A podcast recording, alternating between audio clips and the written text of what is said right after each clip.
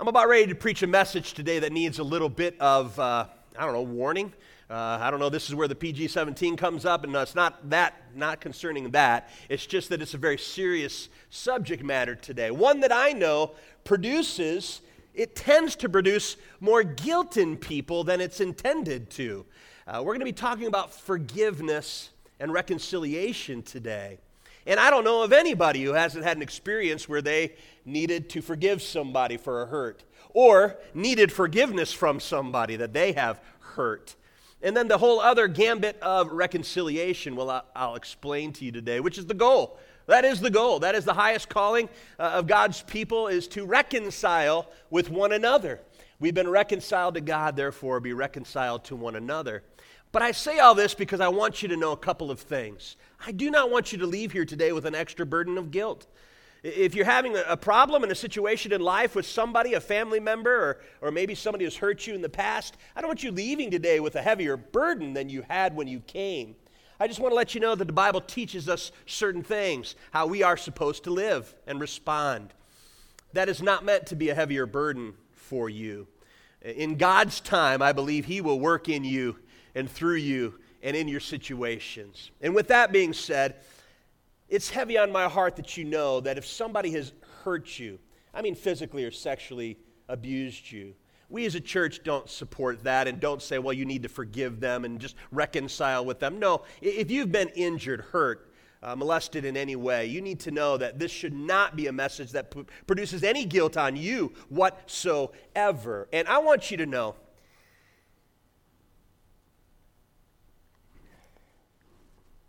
it could be easy for our church to be perceived as being led by a good old boys club. Men who are responsible for leadership.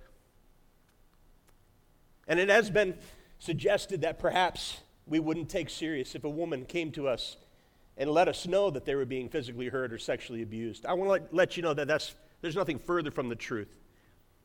The men I serve with are fathers and husbands. And we would take that very seriously. And we would never counsel a woman to go back into an abusive situation. Never. We would get them to safety. And you, you as ladies need to know that. I apologize if, if it comes across as if we're just a bunch of men and we don't take things seriously when it comes to those situations. We do. It breaks my heart that that would ever be considered. Again, the men who serve here are are godly men and good men and husbands and fathers of girls. Most of us are father of girls. And so we do take that seriously. As a pastor, whenever anybody, a man or a woman, comes in and they're considering divorce, we, we ask certain questions and we try to get to the bottom of things. And then my typical response would be to reconcile that marriage. That would be my typical response. Again, I state if a lady walks into my office and says, I'm being beaten, or abused, we will get them to safety. We will remove them from that situation. So I want to make sure you, as a church, hear that today. Hear my heart. As we preach this message, this is God's highest idea for his people forgiveness and reconciliation. But it's a high calling, isn't it? It's difficult. And as we talk about this today, I'm specifically talking about the good and beautiful community. So I'm going to focus my attention on us as a body and how we need to forgive one another and how we need to reconcile if there are things that have gone wrong. That's going to be my focus. Many of you have relationships outside of this body with a parent, maybe. And maybe that parent's now deceased and, and you feel like you can't reconcile because there's no way to do that. I, again, I, I don't want to take it into those categories, but I will let you know that on the soul training exercises that I've already sent out for today, there's a whole section on how to forgive. There's no way in my short time that I can go through all of this, very deep and complex. So pray with me this morning, would you? Would you pray with me? Father God, if there's anything you want me to hear, I'm willing to listen. Father God, if there's anything that you want me to hear, I am willing to listen. God, may you be glorified. May everyone hearing this message be edified, and may Satan be horrified. In Jesus' name, amen. We are in our series of the Good and Beautiful Design. Specifically, we're in the Good and Beautiful community, following the Spirit, extending grace, demonstrating love. And the big idea today is we are a reconciling community. Uh, I don't know what your notes say on your the gadget. If you've got the gadget, uh, I did notice that the the Thursdays or Saturdays email that went out had the big idea with it was a relapse from last week. It says, We are an reconciling community. That was incorrect. We are a reconciling community. Definitely understand to put the N if there's a vowel coming after. I understand all that. So it was just a mistake and a typo. I fixed those notes that are on the back. We are a reconciling community. Jesus is the pattern and power of forgiveness and reconciliation. If anything today, I hope you will leave knowing Jesus is that pattern, and He is the only power that we have to live that out. Our key verse is 2 Corinthians 5 17 through 18. Therefore, if anyone is in Christ, the new creation has come, the old is gone, the new is here. All this is from God, who reconciled us to himself through Christ and gave us the ministry of reconciliation. Everybody say reconciliation. This is important because we we, we come to understand that the reason we are believers and followers of Christ is because we've been reconciled to God. First and foremost, we are reconciled people. The Bible makes it clear that before forgiveness of sins, we were enemies of God. Just plain and clear, we were enemies of God. I've told you over and over again there's no sin that's going to enter into heaven. God is a holy God and a just God. Thankfully, that God is also a loving God, and He gave us Jesus. And through Jesus, He reconciled us to Him. We'll explain what the word reconciliation means in just a moment. But then that verse goes on to say, and He gives us the ministry of reconciliation. You can take that a couple of ways. I think it, it, can be meant to be taken a couple of ways. Number one, you can think of the ministry of reconciliation as the ministry of sharing the gospel. We, we need to share that with other people. You can be reconciled to God. That's a ministry of reconciliation. People can have peace with God. And that's a great ministry. Share the gospel, share the good news. But it also can have in mind we live out a ministry of reconciliation. We are examples of this very thing. Since God reconciled us to himself through Christ, we must be reconciled to one another. We cannot be living in enmity. We cannot, and I'm talking about the good and beautiful community this morning once again. We should not be existing with enmity between one another as brothers and sisters with strife. If anything like that exists, we should take care of that. The Bible makes it clear don't give your offering until you make it right with your brother or sister. Don't come to the table of communion if you have something wrong with your brothers. Make things right. That's the ministry of reconciliation. I, I do believe it's twofold. Share the gospel that you can be reconciled to God and also live it out in your relationships with one another. Are you with me? Say yes, PD. So, the false narrative this morning is forgiveness and reconciliation are the same. That's a false narrative. They're not the same, and both are impossible. While I will admit this morning they are very difficult, and it can be one of the hardest things you ever go through, it's not impossible to experience forgiveness and eventually reconciliation with your brothers and sisters in Christ. I understand there's no hurt like a church hurt. Oh, we hear it all the time people that were wounded at a church and they, they, they have trust issues. They, they tend to not want to get involved in another church. Church hurts are the worst hurts. It's, it's like the deepest hurt. It's like being harmed by somebody you trusted to take care of you. It, it hurts. And so, while I know that's true, I believe that this is a false narrative we've got to wipe out. Forgiveness and reconciliation are the same, and both are impossible. That's not true. Let's go through the definitions real quick this morning. Forgiveness, to wipe the slate clean, to pardon, everybody say pardon, to cancel a debt. See, I, I love scripture that teaches us that Christ on the cross canceled the debt of our sins. The Bible indicates that there was a list there that day, a hidden list between the cross and the nail and Jesus' hand, his wrist. He was nailed to the cross, and the Bible says that there was a list there of your indebtedness. And his blood flew over that and washed it away. If you have asked for forgiveness, you have been pardoned. I love that word. to cancel a debt, to wipe the slate clean. When it comes to our relationship with one another, it also is giving up my right to hurt you for hurting me, and that's hard. When, we come down to it honestly, that's really what we hold on to is it was when somebody has wronged me, I feel like I have the right then to hurt them back. Or at least to let them know how much they hurt me, and in that way I, they should hurt. Giving up my right to hurt you. It's an act of love. Everybody say love. Mercy and grace. Love is a selfless, willing sacrifice for the good of another person, even if they don't deserve it, and not expecting anything in return. Forgiveness and love go hand in hand. Forgiveness and love go hand in hand. We're a church that states in our motto, guided by grace. Guided by grace. And I've often told you, out of all the things in our motto, that one's the most difficult. Grounded in faith, woohoo, we can do that. Going in love, we can do that. Guided by grace, that's hard. Guided by grace, offering forgiveness even if we're hurt. So, what does the Bible say? The Bible says we forgive because we have been forgiven by God. Ephesians 4 32, it says this Be kind and compassionate to one another, forgiving each other, just as in Christ God forgave you. We forgive because we've been forgiven. It's a simple principle. Ephesians makes that clear. We forgive in obedience to God. This is an issue of obedience. Uh, and again, I recognize that it's difficult to forgive when you've been hurt.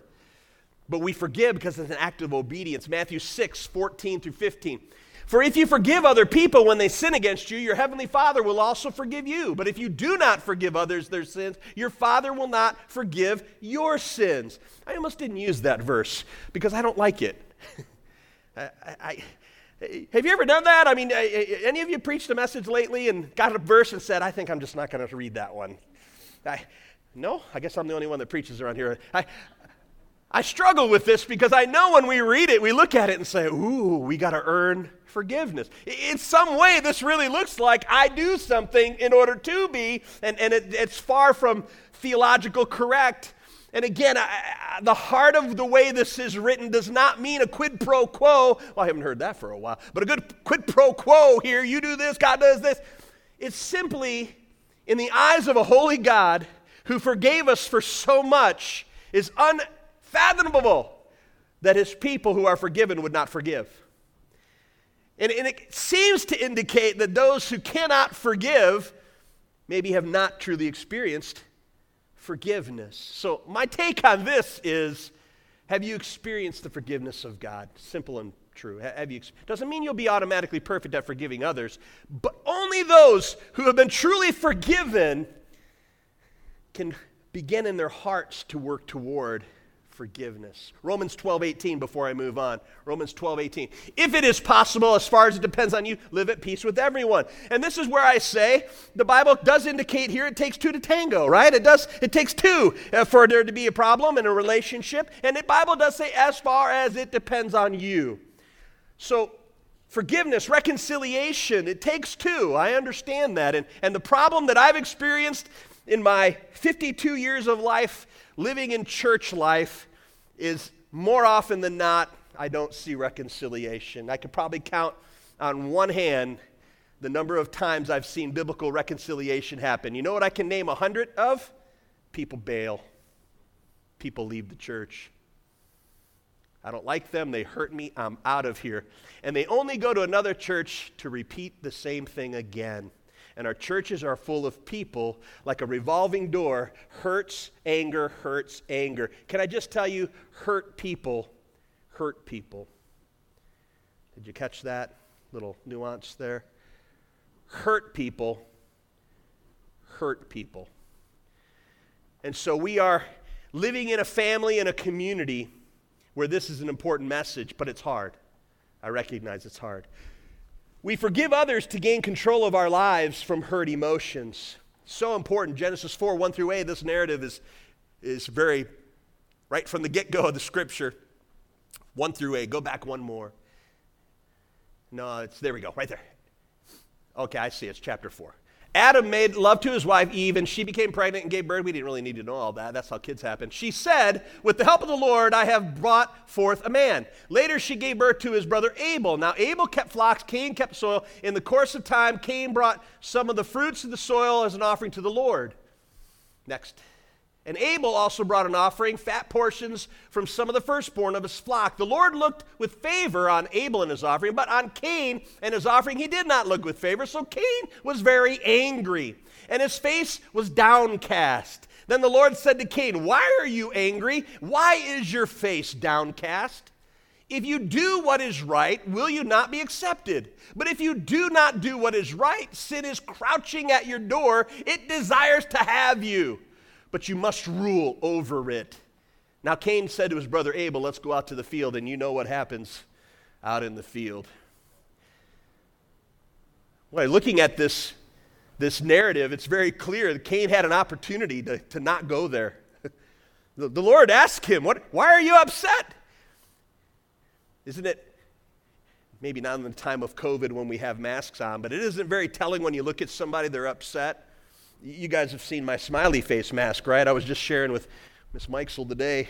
You know, I wear my smiley mask everywhere I go, and there's been times at stores when people have made me mad. I wanted to take it off and go, yeah? Oh. I, I just, I'm tempted from time to time to show them the frowny side. Uh, you know when somebody's angry. It's pretty obvious, isn't it? In the body of Christ, the community here, the family at Oakwood, it shouldn't be a place where we come angry the Bible says, get a hold of that before it gets a hold of you. That's what God told Cain. You better get a hold of this. Strong warning. You must rule over it. Last week I said it, I've said it many times. Don't, don't be guided by your heart, guide your heart. Your heart will lead you into all sorts of trouble. And when it comes to hurt, that is definitely true. The next thing is we forgive so we won't become bitter and defile those around us. Hebrews 12, 14, and 15. Make every effort to live in peace with everyone and to be holy. Without holiness, no one will see the Lord. So to, see to it that no one falls short of the grace of God and that no bitter root grows up to cause trouble and defile many. I've seen it in churches bitterness starts to grow. There's a faction, there's a problem, there's an anger, and bitterness starts to grow. And the Bible says the next step is it defiles many. See, we're a community of grace, and we're called to be different than that. Because we are the forgiven ones, we ought to practice forgiveness and not allow this to separate us. I am not telling you that you're going to have an easy time living with your brothers and sisters in Christ. it, it is going to be difficult. We will do things to each other that are disappointing. We will say things that hurt. Our actions will be misperceived. And we've seen that in the time of coronavirus and then into the elections. People are so full to the top that if they get nudged just the wrong way, we spill out of anger. And we've just seen tensions frayed, raw nerves. And it's a test for us as a community. How will we respond? Forgiveness. Forgiveness. Reconciliation is what we're called to. So that's what the Bible says about forgiveness. That's something that you can do, by the way. Forgiveness is something that you can do, and it doesn't take the other person. You're like, but what if they don't ask for? Well, we'll talk about the difference between forgiveness and reconciliation. I think too many times Christians have lumped them into one thing and they're not. If somebody has harmed you, or you've lived a whole life, and maybe somebody in your family has been a, a problem and it tortured you, and then they're gone and they're dead, you can forgive that person. Forgiveness is a choice you make, it's something you offer and give. Reconciliation is different. Reconciliation, forgiveness are not the same. Reconciliation is the restoration of broken relationships.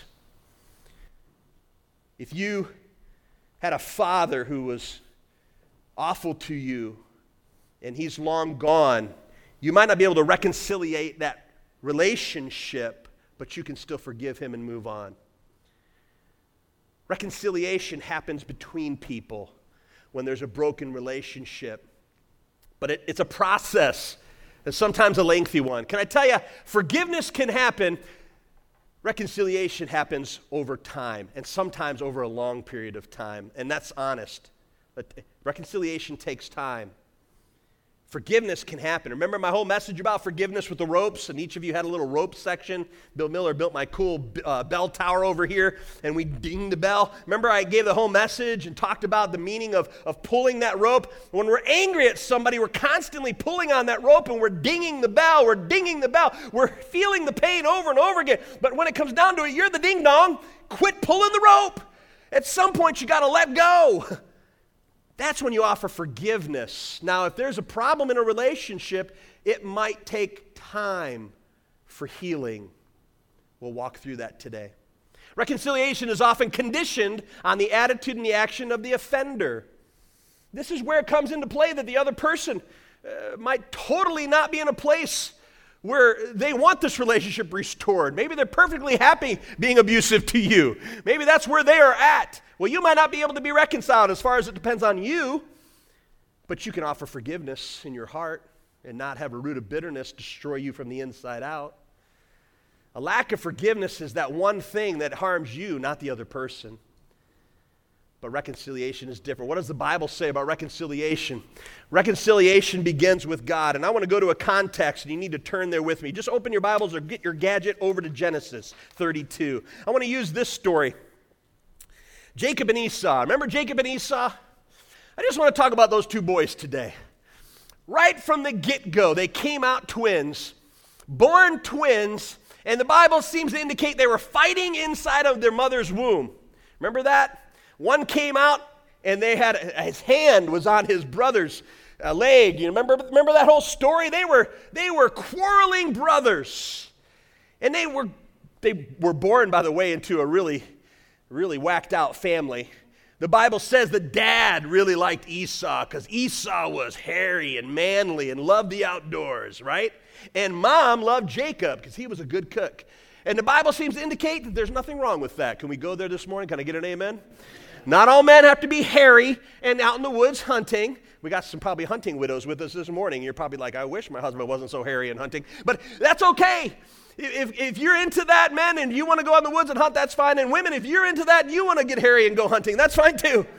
You know what? The Bible, isn't it interesting in Genesis? The Bible doesn't have issues like this with gender. Isn't it, isn't it interesting when you read this? The Bible says that Jacob was loved by his mama because he was a homeboy. And Esau was loved by dad because he was a hunting outdoor man. And it was dysfunctional from there on. We know that Jacob stole Esau's birthright. Remember that whole story? And it was mom. Mom actually triggered this. Can you believe it? Mom's like, here, you go put on this hairy arm stuff and, and we'll make you smell like a hunter and, and we'll, your dad's eyesight's really bad. I mean, this is, this is awful, wicked deceivery, right?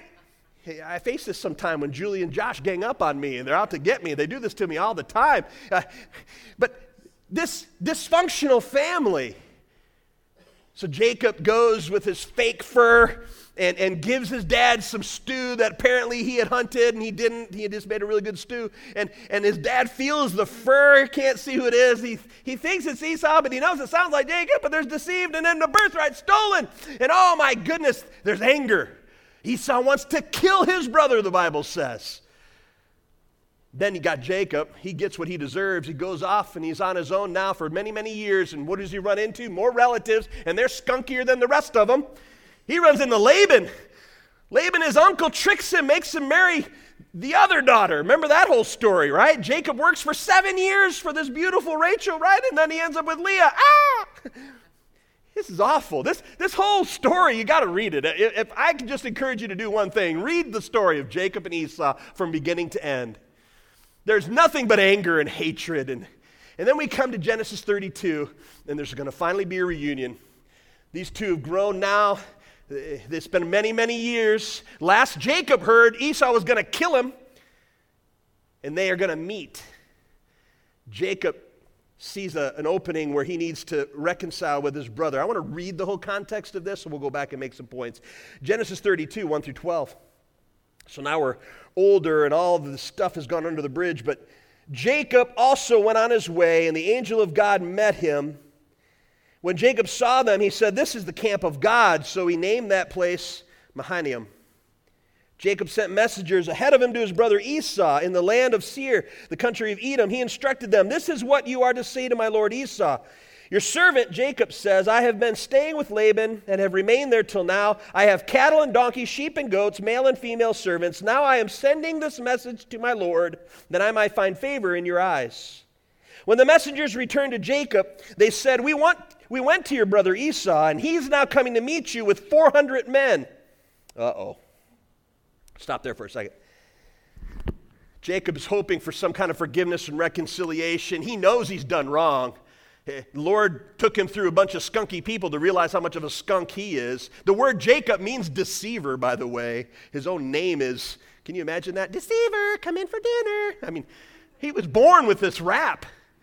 And now he's about ready to meet his brother, and he, he, he sends like a peace offering. He sends all this stuff ahead to meet Esau. He says, Give this to him. Maybe it'll calm him down because he's going to kill me. He said he's going to kill me. He sends his messengers. They give the gift. They come back and said, Esau's coming. He's got 400 guys. Oh, man. When the messengers returned, they told him he's got 400 guys in verse 7. In great fear and distress, Jacob divided the people who were with him in two groups, and the flocks and herds and camels as well. He thought, if Esau comes and attacks one group, the other group can run away. Then Jacob prayed, O God, my father of Abraham, God of my father Isaac, Lord, you who said to me, Go back to your country, to your relatives, and I will make you prosper. I am worthy of all the kindness and faithfulness you've shown your servant. I had only my staff when I crossed this Jordan, but now I have become two camps. Save me, I pray, from the hand of my brother Esau, for I am afraid he will come and attack me, and also the mothers with their children. But you, you have said, I will surely make you prosper and will make your descendants like the sand of the sea, which cannot be counted. We'll get there in just a moment, but I love this prayer. It is so raw and it's so manipulative. it is. Jacob's at wit's end. Esau's coming. He's got 400 guys. He's pretty sure he's going to die. And he goes to God and said, God, you promised you would take care of me. God, you promised you would prosper me. Don't let him kill me. That's what Esau, that's what Jacob's saying here. Let's go to the end of the story in chapter 33. Genesis 33. Jacob looked up, and there was Esau coming with 400 men. So he divided the children among Leah, Rachel, and the two female servants. He put the female servants and the children in front, Leah and her children next, Rachel and Joseph in the rear. He went on ahead and bowed down to the ground seven times as he approached his brother. But Esau ran to meet Jacob and embraced him. He threw his arms around his neck and he kissed him, and they wept. Then Esau looked up and saw the women and children. Who are these with you? He asked. Jacob answered, These are the children God has graciously given your servant. Then the female servants and their children approached and bowed down. Next, Leah and her children bowed down. Last of all, Rachel and Joseph, they too bowed down. Esau asked, What's the meaning of this flocks and herds you sent to me? Well, it's to find favor in your eyes, my Lord, he said. But Esau said, I already have plenty, my brother. Keep what you have for yourself. No, please, Jacob said. I have found favor. If I found favor in your eyes, accept this gift from me. For to see your face is like seeing the face of God now that you've received me favorably. Please accept the present that was brought to you. For God has been gracious to me, and I have all I need. And because Jacob insisted, Esau accepted it. Then Esau said, Let us be on our way. I'll accompany you. I love this story. I love this story because it, it, doesn't hide the flaws of Jacob. It doesn't say Jacob was this perfect guy. No, he was manipulative to the end. Even in the last minute prayer, he's trying to manipulate God to do his bidding. But there's reconciliation and forgiveness here. One of my favorite parts of the verse is that Jacob says, Now that I've seen your face and it's like the face of God, that's the difference between bitterness and forgiveness. Remember how we talked about the face? You can see it on people's face when they're upset. To Jacob, when he saw Esau had forgiven him, he, it was like he had the face of an angel. The countenance changes. Everything about you changes when forgiveness is there and reconciliation is available. In chapter 32, reconciliation begins with God. It's very interesting. The angels came and met with Jacob before all this happened. I wish I knew what they had told him. I'm sure there was some prep work that had to be done in his life. And the angels met with him first. Reconciliation must be intentional. I like that Jacob set out and he had a plan. Here's what we're going to do. Yes, it was manipulative, but it was a plan. We're going to have two groups. That way he'd kill one, others can get away. And, and I tell you, we're going to send a bunch of goats and camels and stuff, and hopefully he'll, he'll calm down. He had a plan. It was intentional. He thought it through. Reconciliation must be bathed in prayer. That's when he went to God, and he's like, God, you better help. Reconciliation demands humility. I like that Jacob ran to Esau and he bowed down seven times. When you've done somebody wrong, it has to start with humility. Reconciliation requires vulnerability. He thought he was going to get killed and he went and faced it. He made himself vulnerable. What I've found in my experience as a pastor, people will not get too humble and vulnerable. They'd rather bail. And they're never going to experience the fullness of God. If you continue to move on and move on and move on and try to find the church utopia where there are no problems, you're never going to find it. Learn the lesson, get it right, stay, be reconciled, forgive your brothers and sisters. It takes humility and vulnerability. And then reconciliation nears completion in forgiveness. We're, we're really close when we find out that Esau has forgiven Jacob. We're getting there. We're getting close to reconciliation. And then reconciliation is finished in restitution. You see, there was wrong that was done. There was wrong that was done. Esau got wronged. He, he did. And Jacob attempted to make it right. He tried to make restitution. I, I love that, by the way. I, again, this, this story is one of my favorite in Scripture, and I'm kind of a geek about it. But I really love, can I read these two verses to you? Here's these two brothers who've hated themselves their whole lifetime. One that wanted to kill his brother, one that was scared he was going to get killed the whole time. And when they finally come together, it was all over the inheritance. It was all over a blessing. Everything that is a problem with these two is that they wanted to be blessed by God. They really wanted to bless a, a life of blessing. And after years of hate and anguish and bitterness, laying awake at night, not being able to sleep, thinking about my brother's coming to kill me, or if I can see that little brother, I'm going to kill him. After a lifetime of that, in verse 9, Esau, after Esau was handed over camels and goats and pheasants and whatever else Jacob threw his way, Esau looks at him and says, I have plenty, my brother. Keep what you have for yourself. And then in verse 11, Jacob's pleading with him to take it. And he says, Got to take it because God has given me so much. I have all that I need. At the end of the story, we find out that both boys have been living a blessed life. Both of them had everything that God could offer them. And they've been fighting and angry over nothing. God blessed them both. Neither one of them had a need. Neither one of them had a need. I guess the only need they had was to forgive and reconcile and be free. That's the beauty of it. And you notice at the end, Esau said, I'll accompany you. they leave together. Everybody say together. And God's greatest goal for us is that we would live in forgiveness and reconciliation with our brother and sister. That all leads me to a couple things. I know it's time the true narrative. Knowing we've been forgiven leads to healing and forgiveness. Forgiveness and reconciliation are not the same thing, but if you know forgiveness, you have a start on being able to be forgiven.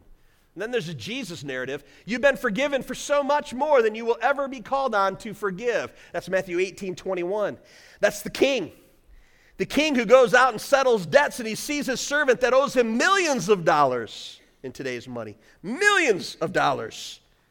And the guy cries and says, I'll never be able to pay it back. Please forgive me. And the king says, Okay, I'm, I'm in a good mood today. I'm just going to wipe that debt out. I'm going to pardon it. I'm going to wipe the slate clean. Millions of dollars gone.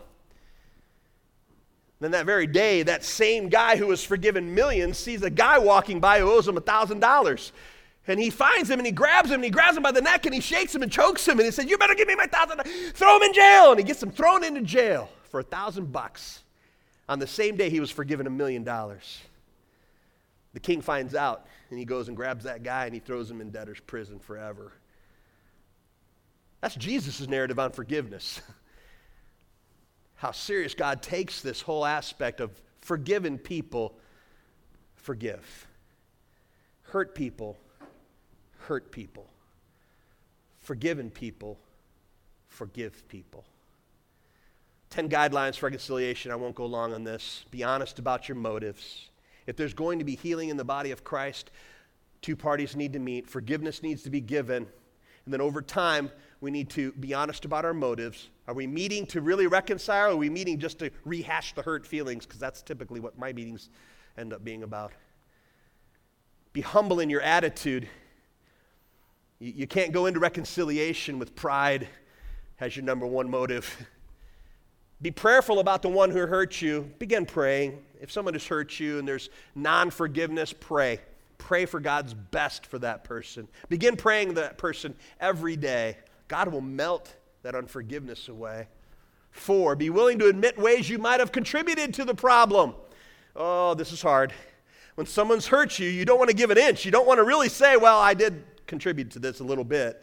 But they're the skunks. That's what we want to do, right? We want to, what I did was nothing. What they did was everything. No, no, be willing to admit your part. Five, be honest with the offender. Be honest. Whew, one of the worst things in a meeting for reconciliation was two parties quickly say, It's okay, it's okay, everything's fine, everything's fine. And I'm like, No, it's not. You're both lying. There's been a problem for a long time here, and you're going to get here face to face and just say, Oh, it's, it's, it's. No, no. Be honest. Be honest with what's really happening. Be objective about your hesitancy. If there's restitution that needs to be made, be honest about that. Tell them exactly here's why I'm hesitant to reconcile this relationship to be restored to you. There's things that need to be made right. And I believe highly that this is very important. Esau and Jacob tells us that there needs to be an attempt to make restitution. Sometimes that restitution is simply to say, I was wrong, please forgive me. That's a good start. Seven, be clear about the guidelines for restoration. We need to be clear about that. Sometimes there needs to be some things that need to happen. Sometimes somebody might need to go to counseling, or somebody might need to go to healing, or something that happens that they need taken care of. Eight, be alert to Satan's schemes. The Bible says don't give Satan a foothold because this is where Satan gets a foothold. This is it, guys. This is one of the big ones for the church, for the good and beautiful community. It's only good and beautiful if we will listen and not let Satan win. Hate it when Satan wins. Nine, be mindful of God's control. God's in control. Esau and Jacob both lived a blessed life, and they ended up having more than they could ever need. God's got this. God's got this. And 10, be realistic about the process. Forgiveness can be given instantly, reconciliation might take time, and be honest about that. Work through that. I was listening to a rabbi talk this week, and he was telling the person who was interviewing him about one of the. Uh, things that the Jews do in their many banquets and things, festivals. In one of the festivals, they're, they're going through the 10 plagues that happened. Remember when they were slaves and God sent the plagues? And he said, What we do at some point is we spill a little wine. And it's supposed to represent our tears. It was funny, the interviewer didn't even know what the 10 plagues was referring to, and the guy had to kind of explain. These were our enemies. These were our captives. They were imprisoning us. But then God sent plagues on them, and the plagues were horrendous. And it's not until we can feel their pain that forgiveness and reconciliation can begin. What a beautiful thing in that ceremony when the Jews would pour out a little wine, their tears over the pain of their enemy feeling the pain of their enemy. It's not until you feel the pain of the one who hurt you that reconciliation really happens. I know we live out of our pains most often, but God would have us to understand and understand the heart of the other person. I'd have the team come and close us with that song, that original song they had sang today. It's going to be a good one. I enjoy that song. But use this time. I'd encourage you to worship or also think is there somebody I need to offer forgiveness to? Is there somebody that I need to begin the process of reconciliation with and restore this relationship? That's the highest, the highest goal, the end goal of all situations. And then I end my message today reminding you what I said earlier. This sermon's not meant to make you go home with more pain than you came with. If I've done that, I apologize. I don't want you living with this burden because this kind of a burden of forgiveness and reconciliation is so hurtful, you don't need a pastor piling it on, making it worse. I hope these will be tools that you could use to get to where you're better. That's my prayer. And if there are things happening in your life, like a family situation, again, I'm talking about the family of God when we come together, we as brothers and sisters. But if there's something happening in a marriage relationship or a family relationship, please, if you need something, come talk to us. Let us help you. Let us get counseling if counseling is needed, but please don't live in that. There's freedom out there, there's freedom and there's hope, and that's God's best for you. Let me pray. Father, I pray a blessing on all these today. What a difficult subject, not one that's fun to talk about because of the pain associated with it. There's always pain when there's forgiveness and reconciliation needed. And so, God, this is a, a high calling for us as the forgiven ones to be forgivers, the reconciled ones to have the ministry of reconciliation. God, put it upon our hearts. Guide us in this direction, I pray in Jesus' name. Amen.